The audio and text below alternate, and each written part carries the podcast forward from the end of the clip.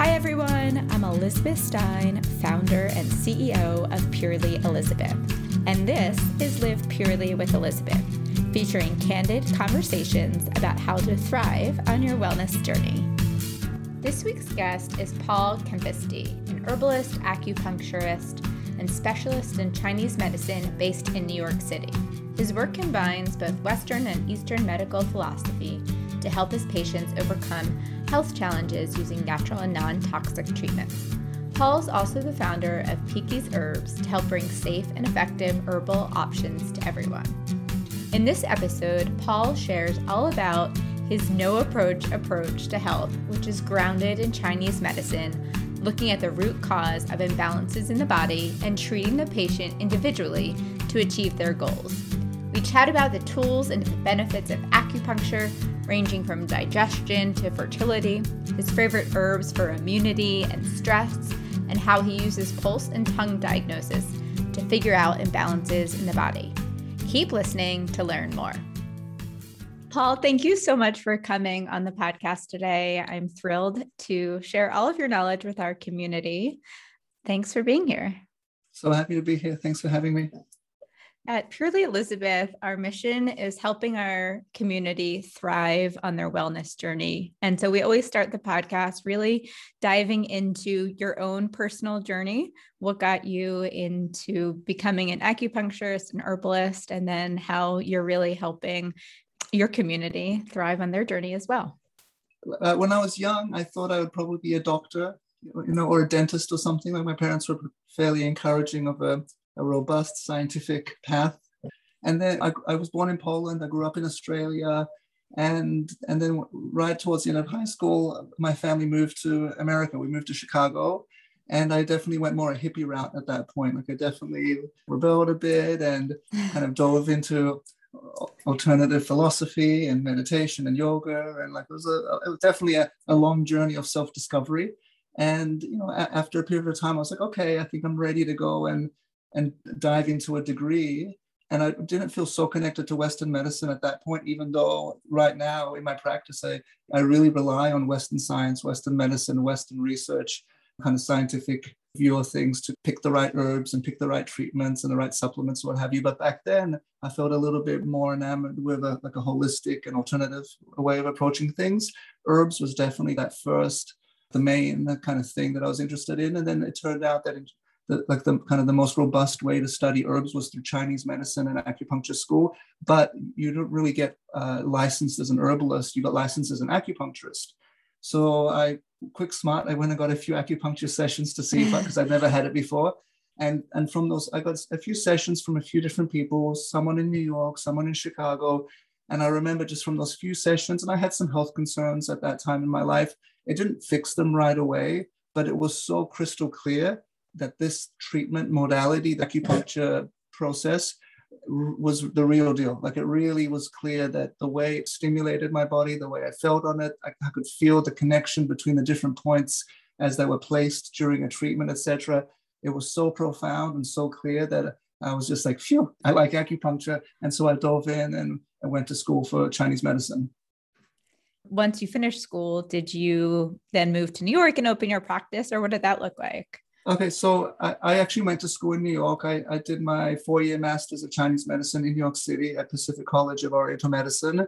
While I, I, was always interested in herbs, so even before I went to school, I was studying herbs. And during acupuncture school, I did additional herbal studies. I studied with this uh, Taoist priest in Chinatown to really get like this deeper angle on herbs when I graduated from acupuncture school, one of the teachers at my school set up for some students like a program to go to China. I went to Beijing with a translator.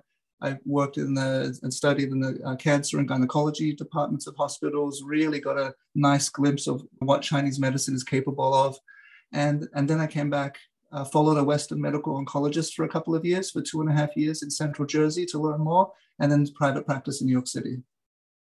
Oh, it must have been fascinating being able to go to China and study all of their real ancient wisdom.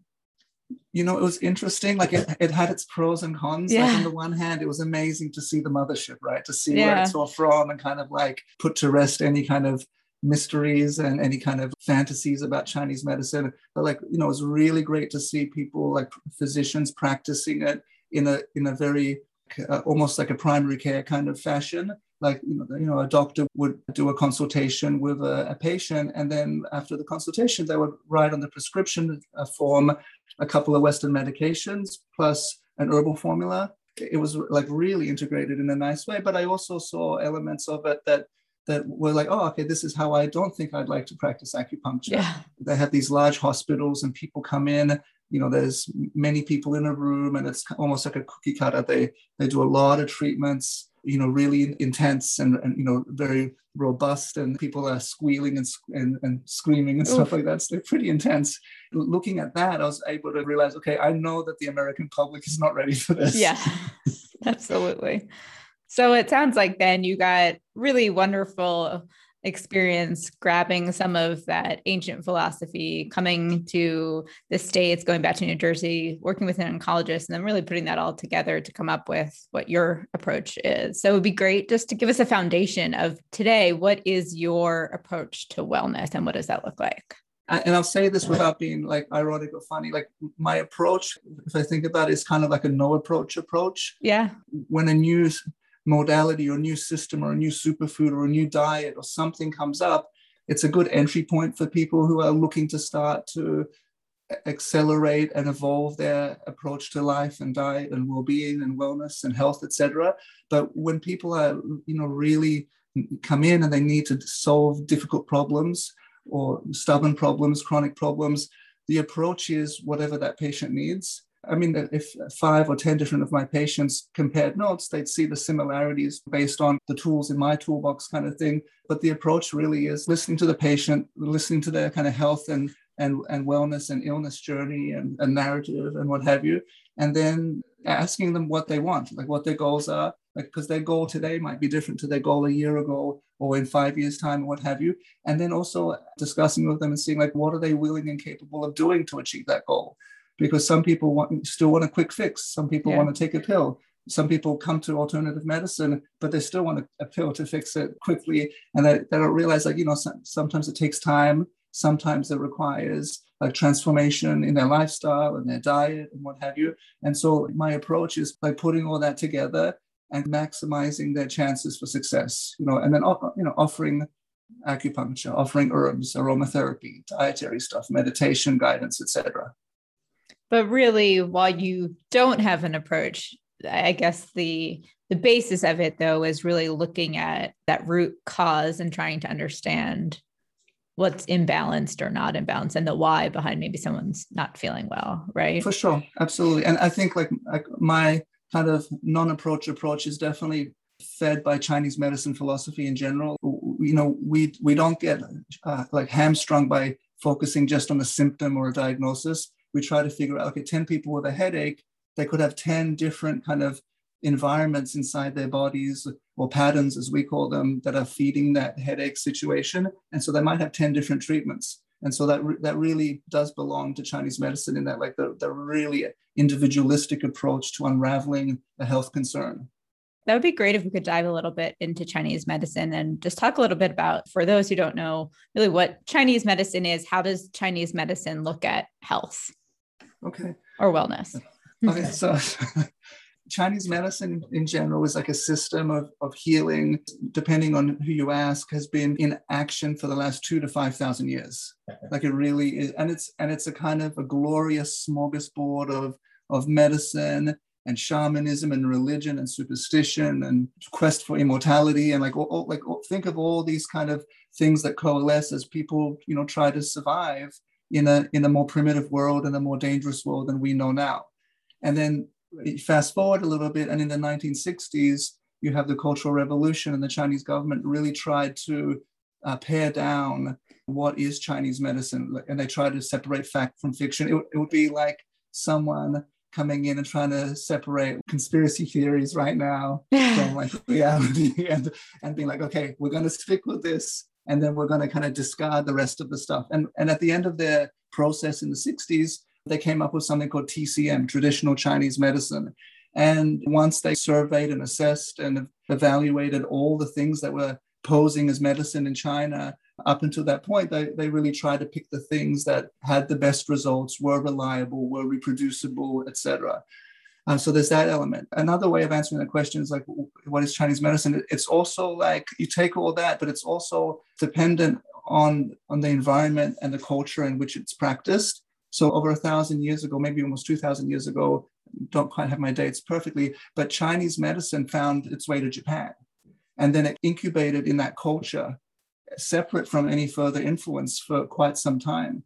And when people nowadays look at the difference between mainland Chinese medicine, acupuncture, et cetera, and herbal medicine, and like Japanese acupuncture, herbal medicine, and, and kind of health philosophy, they're clearly related, but they're so different. They really reflect the temperament of the culture at large, of, of people's sensibilities, their kind of their environment, their expectations, et cetera. And it's it's really interesting. Like w- when I described to you a minute ago how like some of the hospital treatments in China can be yeah. kind of intense when you look at Japanese acupuncture, it's very delicate. They use thinner needles, they use far fewer needles, very gentle insertions, and they're not trying to hit a home run, so to speak, to win the game. They're trying to like what's I think the term is bunt the ball. Like they're, yeah, yeah. they're doing a much gentler kind of approach. But interestingly, it works in the culture. And then America, the, the United States is like a perfect melting pot because we see so many collisions of different cultures and, and personalities and and histories here and, and different constitutions of people, etc. And so we really see as acupuncture and Chinese medicine play out in America, you get all these nuances and all these influences. And it's almost like Darwinism working through Chinese medicine or ac- acupuncture. It's fascinating. As you talk about the different healing modalities that you use in your practice, I know you do a lot between acupuncture and herbs and aromatherapy. Let's start with acupuncture. Can you explain a little bit about what the process or the principle behind it and why seek acupuncture for those who don't know? From a Chinese medicine traditional vocabulary, like they believe that our body was made up of chi, blood, yin and yang, like these four things. And the way I describe it to people is like your your yin is like your substance, your yang is like your your, your metabolic fire, your blood is your, your blood, and your chi is like your energy, your vitality. I mean, uh, those are simple explanations, but they had different ways of evaluating in their system if your chi, blood, yin, or yang was out of balance or out of whack in your body. And all the acupuncture points and all the herbs and, and all the recommendations a Chinese medicine doctor might make were also calibrated to that same nomenclature, that same vocabulary. So there's herbs and acupuncture points that stimulate chi to move up or down or in or out or nourish it or disperse it or what have you. Their concept of how acupuncture works in their vocabulary is basically a person has a symptom, and that symptom is a reflection of some sort of malfunction of the ideal flow of resources, chi, blood, yin, and yang. An and imbalance of sorts. An imbalance, yeah, yeah. And and then you you know you would choose acupuncture points to stimulate, inform, massage, coerce, those, those that, that energy to kind of start to flow and behave in a way that is more conducive to health. And so that's a Chinese medicine way of thinking about it. But the difficulty in, in kind of Western modern culture is we kind of have a loose idea of qi and yin and yang, but we like don't really know what it means. And even the characters, the original characters are fairly elusive. They infer things rather than tell you like this is exactly this thing. It's not like an, a nerve or a, or a liver or, or a, a, heart or a brain or a, or a blood vessel kind of thing. Like they, they're kind of difficult to pinpoint. And so a lot of times when people ask, how does it work? I mean, I, I find myself breaking it down into kind of basic physiological functions. So when you have an acupuncture needle inserted, it's a small injury. You know, it's a small insult on the body. It's not like getting a, a cut or a bruise or a bang or a sprain or something, but the body doesn't care. It still responds with this kind of arousal of healing activity, whether it's circulation or immune function or wound healing or, or, or what have you, nourishment, oxygen delivery, etc. Like your body responds to the acupuncture needles. And it's really just a function of adaptation and survival. We're alive because we've adapted to our, our world uh, over millions of years. And when you get an acupuncture session and you get those points punctured on a very basic level, your body is like, oh my God, what's going on? How, how do I adjust to this? And in so adjusting to it, you know, if you're choosing the right points at the right time for the right patient, that adaptation, that adjustment will, you know, cause their body to function more harmoniously. So I had acupuncture last night and I went into the session and the woman first felt my pulse. And mm-hmm. then that was to diagnose what the body needed. So it'd be great if you could talk a little bit about what you do in assessing someone and what that pulse diagnosis does. And then it was just fascinating to me how quickly she put in two needles and felt my pulse again. And instantly it had changed back to being in a more balanced state, I guess. But it would be wonderful to talk about that diagnosis that you are able to see. I'd say the unique tools of an acupuncturist are tongue and pulse diagnosis, and they kind of are indigenous to Chinese medicine. But the modern acupuncturist, certainly the acupuncturists that my colleagues in New York, we we'll do a full history, we'll talk to the patient, ask them questions, we'll get an understanding of what's going on. We'll look at any labs or blood work results or scan results or the physician notes or specialist notes about the diagnosis.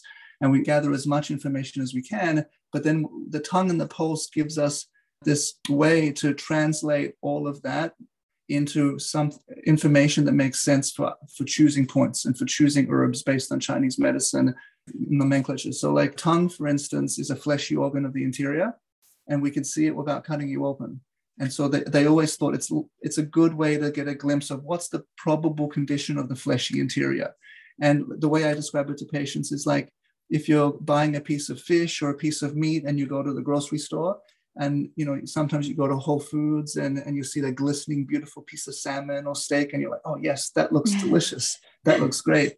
And then you might go to one of those like, kind of smaller less well kept regional grocery stores and they've got that cadaverous meat aisle in the back. Yeah. And, and like and it just looks pretty gross and you're like oh my god who is eating that? So we look at the tongue as a reflector of the vitality and the health of your meat and potatoes inside your body and then your pulse, like when Chinese medicine person is taking your pulse, you, will notice most of the time they're not like only counting the beats per minute. If the pulse is too fast or too slow, that's pretty clear to us. But we're, what we're looking for is changes in the qualities of the pulse, how it responds to our pressure. And that gives us a sense of like what's kind of the the, the, the, immediate flow of energy in, the, in that body at that time. And that's why a person can run into a session and be stressed out and their pulse can be you know really elevated and, and really tight and, and you know reflect a certain something. And a person can have a couple of needles or, or even sit down for a few minutes and relax and and kind of de-stress for a moment and the pulse changes. So the pulse is a very good indicator of like the immediate condition of a person's energy.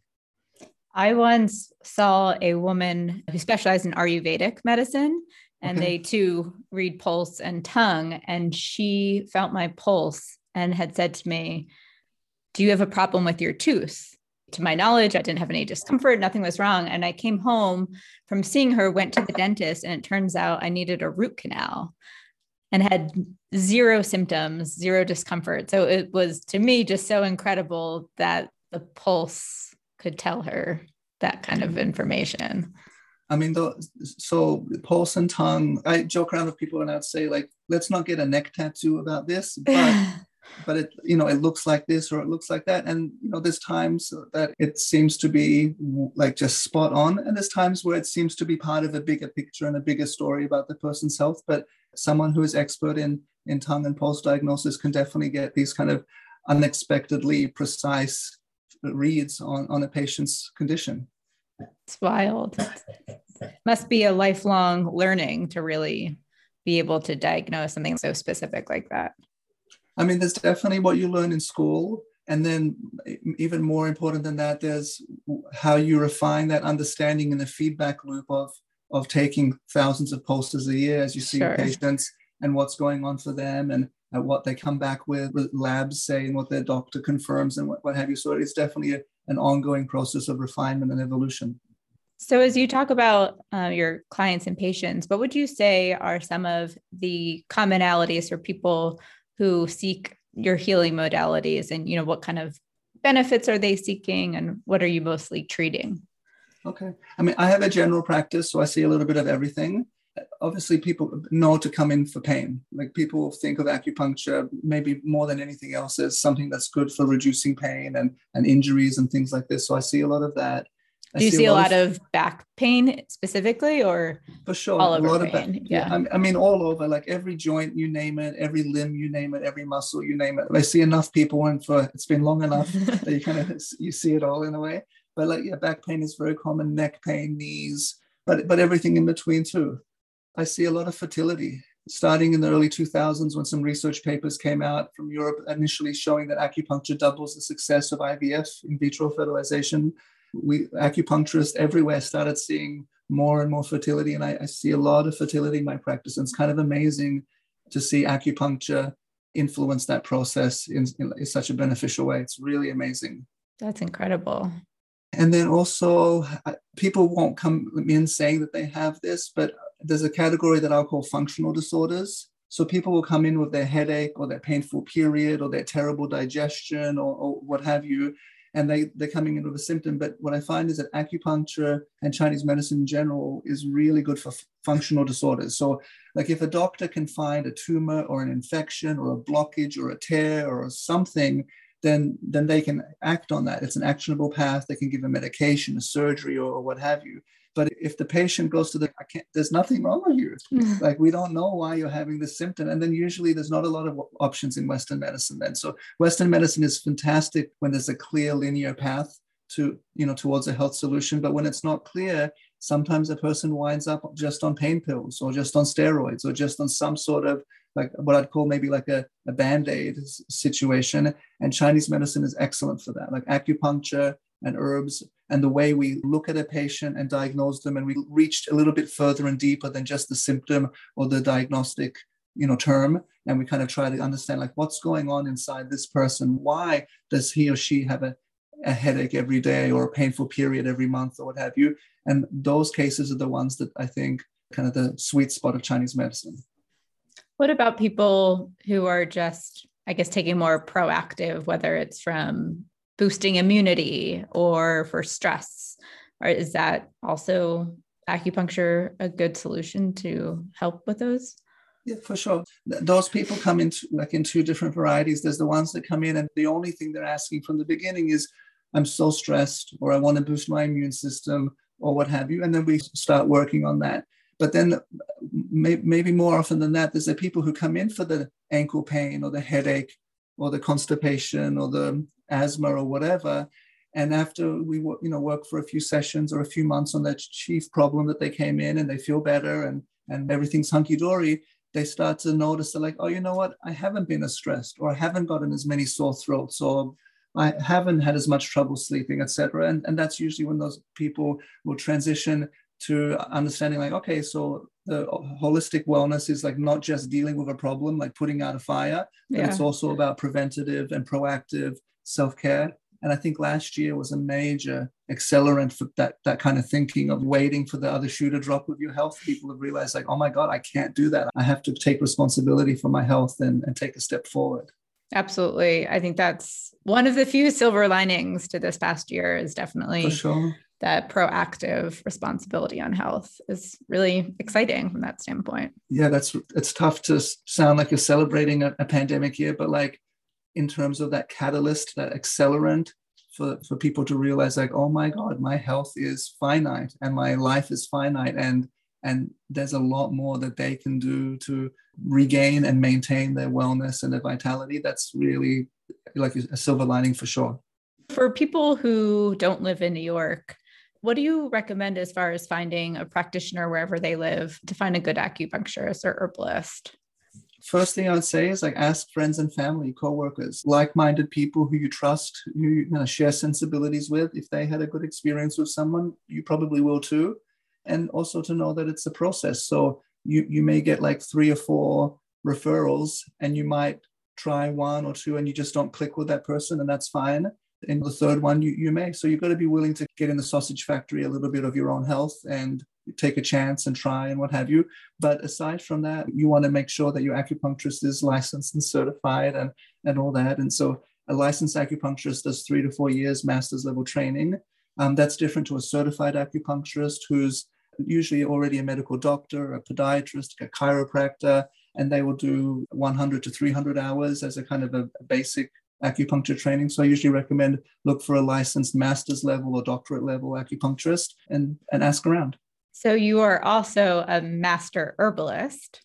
And Could you talk a little bit about how you use aromatherapy and herbs in your practice and what those benefits are? Kind of switching gears okay. in the acupuncture. I'll see up to three, four, five thousand treatments a year, depending on the year. Like I have a busy practice, and I would say like over 95% of my patients take herbs or supplements or some sort of botanical medicine.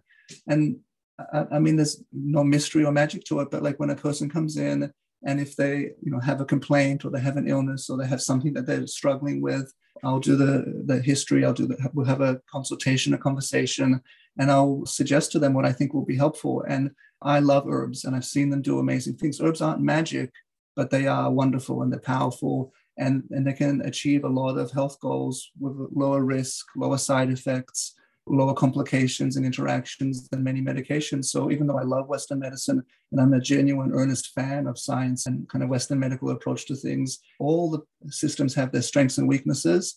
And I think offering people herbal options for many conditions is a very appropriate way to help them start dealing with something. And you know, there's a bell curve. Some people respond beautifully. Some people respond linearly, moderately, and as they continue to go through that treatment protocol, they get better. And some people aren't strong responders to any given treatment. And so knowing that you know someone may end up doing a more robust and more invasive treatment I, I, still think it behooves everyone to try the safer natural less toxic options whenever possible so i know that you now have your own line of herbal formulas and that you had formulated the Goop bath products, which I'm a fan of.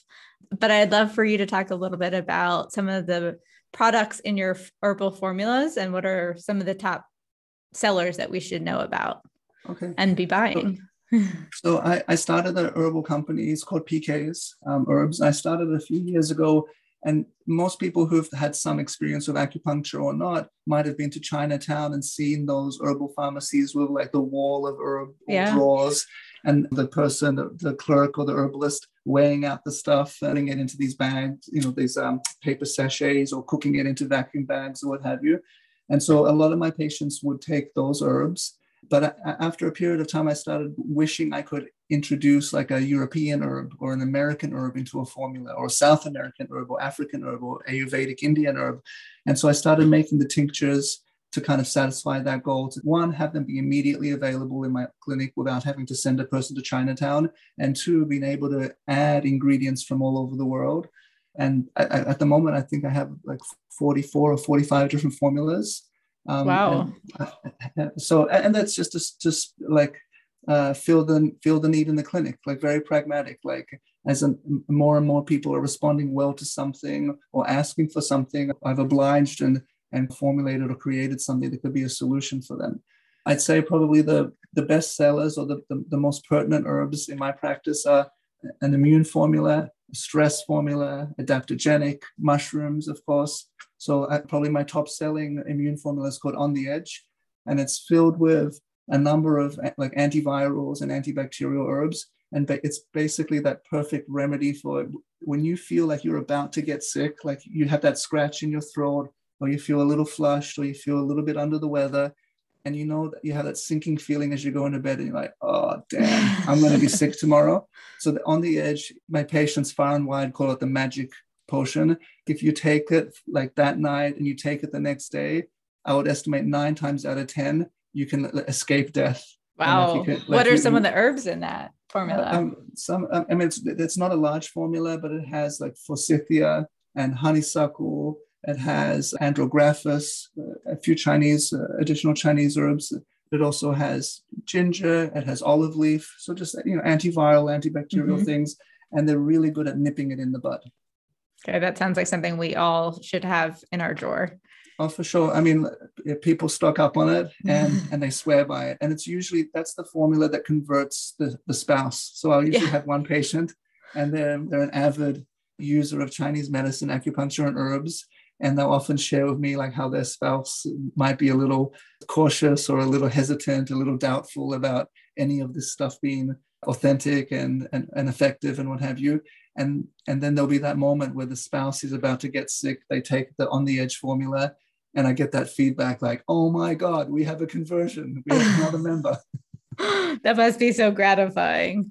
It's amazing. It yeah. really, really is. It's it's so good because you can go from having you know every cold and flu or several colds and flu a season to like zero or one. It's a huge change in lifestyle improvement. It's wonderful, and certainly with like I mean, now we're going into a period of time where it's a little uncertain, but in some places masks are coming off. Some people are getting fatigued with social distancing we already see a few of the kind of common colds and flus of the season coming a little bit earlier, et cetera. It's like they've been waiting on the sidelines. So it's a formula that's going to be really important for people over the fall and the winter coming up. Do you uh, have a another formulation that you should be taking every day, or you re- as far as immune support, or do you really think just taking this to nip it in the bud is the best? Having something to nip it in the bud is is probably gives you the most leverage if you're only going to do one thing. But I do have a formula called seasonal support. And so when people talk about immunity, I think, and I think this is changing a little bit, but I think the public kind of confuses things that boost the immune system with things that uh, are anti-pathogenic, like antiviral, antibacterial, antifungal, etc. And so on the edge is anti-pathogenic. It kind of shuts down a rebellion or a mutiny in your body at that first sign. This the other formula, the, the one you just asked about, the seasonal support, that's more immune boosting. So it's got herbs like elderberry and astragalus and goji berries, reishi mushrooms, just different things that gently but efficaciously like boost and support different parts of the immune system. So that's I've you know there's one for kids, there's one for grown-ups, and it's fantastic to take on an ongoing basis just to improve your resistance to getting sick. So then that's your immune support is number one. And then two, you were starting to talk about stress and what okay. that formula looks like. I had like a couple of things that kind of go into that category. One is a formula called Wake the Dead. And and the reason I like your names. Wake, thank you. Thank you. So Wake the Dead is full of adaptogens. They're herbs that really help the body adapt to stressful circumstances, whether it's emotional stress, physical stress, environmental stress, adaptogens really gives your body resources to let, let it make the best decisions for sustaining itself in any given circumstance. Adaptogens also have a biphasic effect. So at certain doses, they have a calming and grounding and kind of stress relieving activity, but at, at slightly higher doses, they're more stimulating and energizing and nourishing. And adaptogens tend to be pretty good immune boosters and if you take a kind of an, a nice, robust dose of, of an adaptogenic formula, you, you do have that boost of energy. You, you, can replace a cup of coffee or a cup of tea, and it won't get you as wiry and jittery as, as the caffeine will. And then on the flip side of that, I do have a formula called Calm Down. It's a simple name, but it's just herbs that are just grounding, soothing, calming. They help the nervous system kind of come down a few notches. And the main ingredient in that formula is uh, called albizia bark that translates as He Huan Pi, the bark of happiness from Chinese. Oh, I and, like that.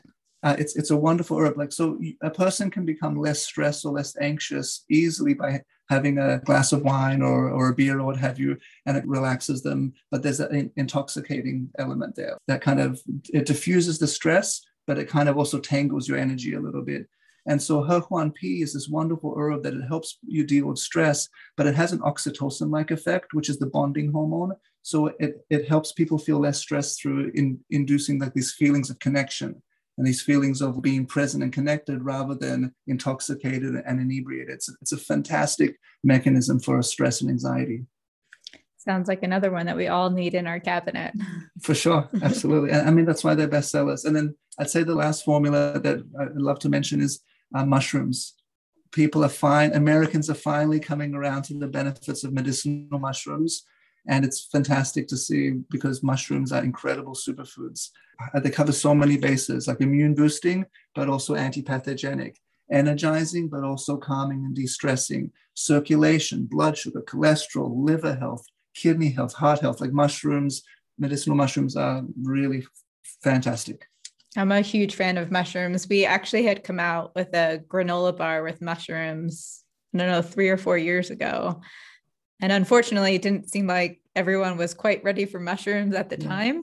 They I think that three or four last, years, is, but yeah, but that three the, or four years is makes all the difference because uh, I, m- many, many more people these days definitely. are starting to kind of have mushrooms in their conversation about options for for wellness and, and immunity and what have you. Yeah, they're incredible. When you think about all of the different modalities that you work with clients, I'm curious to hear any stories that come to mind of an amazing journey of one of your patients and what your work did in their health journey. There are many of them. And in full I'm sure there's a ton. Yeah. Yeah, there, there, are many, but there's also, like I said earlier, there, there's definitely a bell curve at play. Some people are formidable responders. Many people are good responders, and some people are poor responders to any given modality. So, uh, uh almost like a uh, injury lawyer or a financial institution disclaimer, I'll, I'll, say, you know, like this is just an example. It's a very positive example. But um, uh, maybe, I don't know, five to 10 years ago, I had a gentleman who came in. He was 60 years old. He had chronic hypertension, high blood pressure, and chronic diabetes.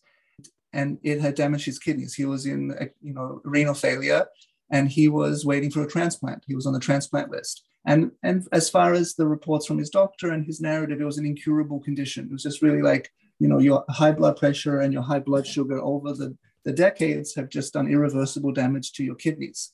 And your only option will be dialysis or a kidney transplant.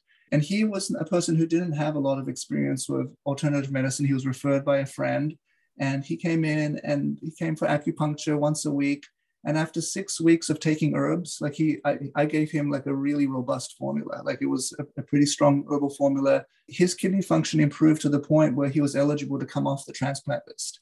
And so, oh my so God. I know. So to me, I mean, such a wonderful story. And to me, so gratifying and just really shows that nothing is set in stone. Like, he, you know, he yeah. may not have responded, but he did. And there's cases where people come in or there's cases out there where people feel like I, there's no options for me and yet they just there's another stone that they need to turn over and and try you know try something and and there's a chance that it can work. So my motto in my practice is i don't like to waste people's time. Like if i've tried the things that i think are helpful and if that person is not responding i'll, I'll very humbly say listen this might not be the right thing for you.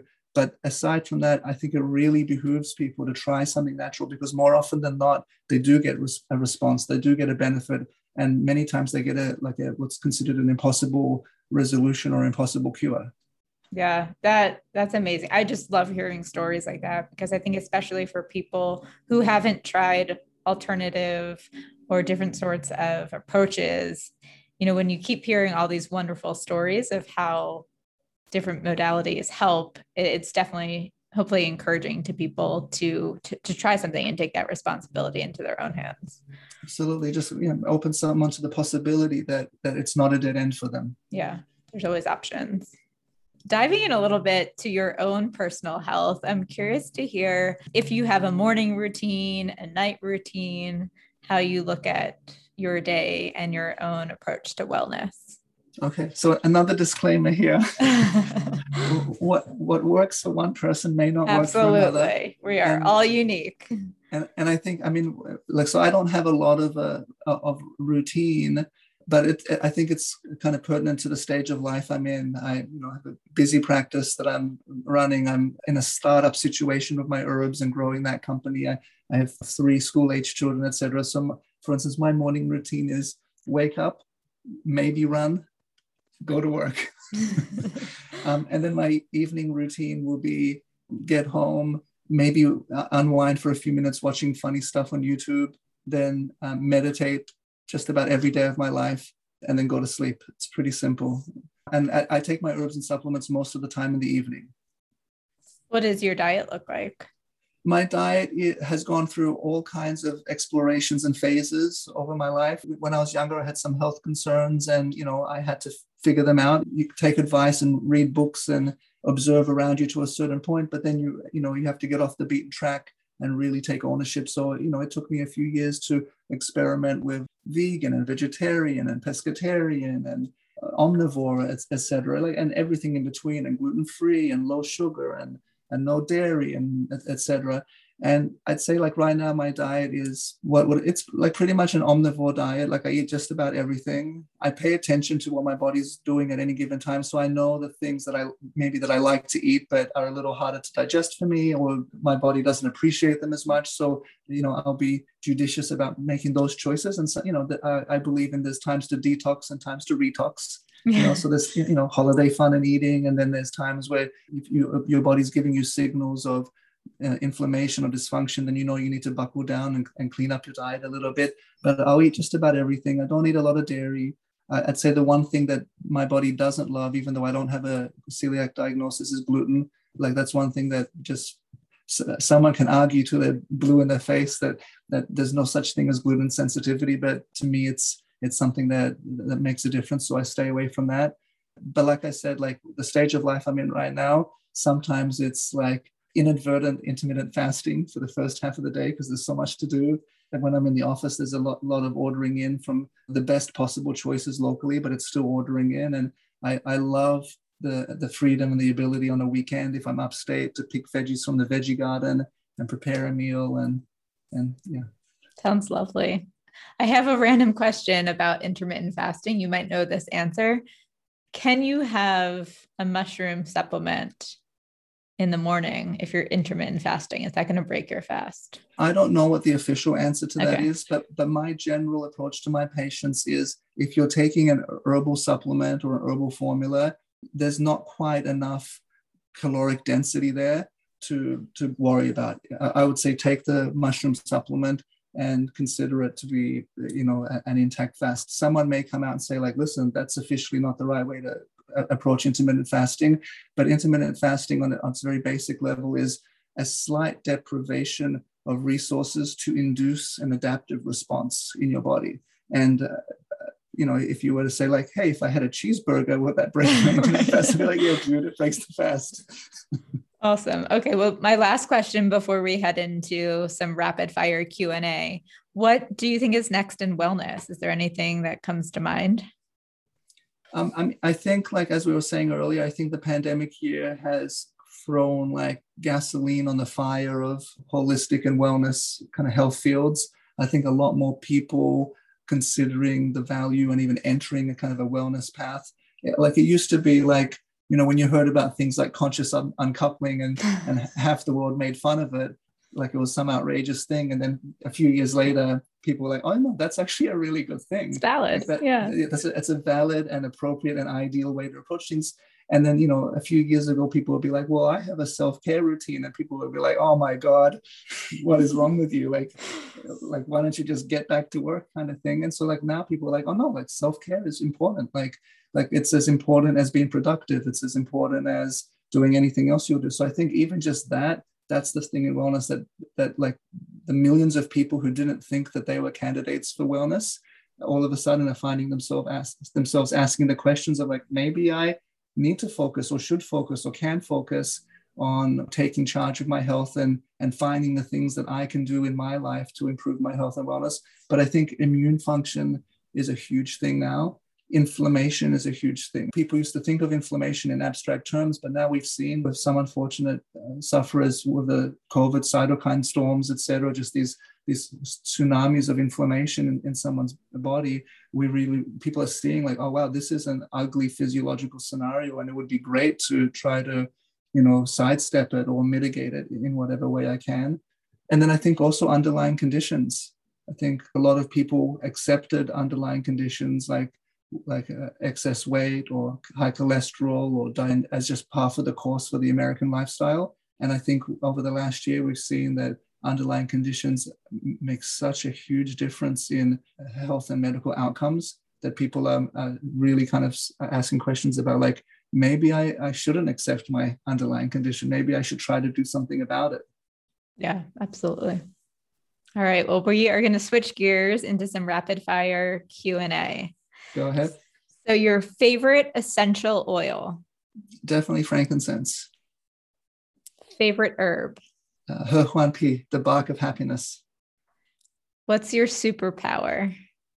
Um, my superpower is listening to the whisper of a situation, connecting the dots, and then kind of finding a solution. Your favorite wellness hack? For me personally? Yeah. I'd say probably like fluidity, flexibility, like not doing the same thing every single day three random things that you're currently loving. So it could be book, product, etc. Okay. Uh, top of the list right now is learning to fly airplanes with my 16 year old daughter. that yeah. that's that's one of the wonderful COVID year, pandemic year things that we've done, and that's top of the list. Second would probably be gardening. I love. I have a veggie garden. I love gardening. And then third, you said three. Third yeah. would be, be YouTube comedy. What's your favorite YouTube comedy?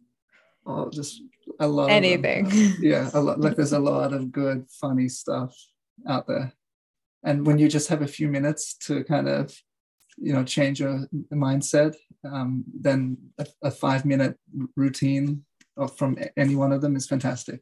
That sounds like a great wellness hack, right? Just having that For laughter. Sure. What do you want more of in your life? Probably time. What do you want less of? Definitely stress. a meal that you'll never forget. In Woodstock, there's a restaurant called Silvia's in Woodstock, New York, and I've had a few meals there, and they're just fantastic. Like just all round wonderful meals. What was in the one of the meals that you remember? I mean, it's kind of like a collision between like good American dining with an Asian influence, and so they'll like they'll like the the bibimbap is excellent. The I mean, they have oysters that are always excellent and fresh. The burgers are great. I mean, the steaks Everything. are great. I mean, they have great food. All right, next time in Woodstock. What's your number one non-negotiable to thrive on your wellness journey? Uh, for sure, meditation. For sure. Wonderful. Well, Paul, anything else that we didn't touch on that you want to chat about? No, that sounds fine. It's been really nice chatting. Wonderful. Well, thank you so much for coming on the podcast. It was such a pleasure to have you. Thank you. Thanks so much for joining me on Live Purely with Elizabeth. I hope you feel inspired to thrive on your wellness journey. If you enjoyed today's episode, don't forget to rate, subscribe, and review. You can follow us on Instagram at purely underscore Elizabeth to catch up on all the latest. See you next Wednesday on the podcast.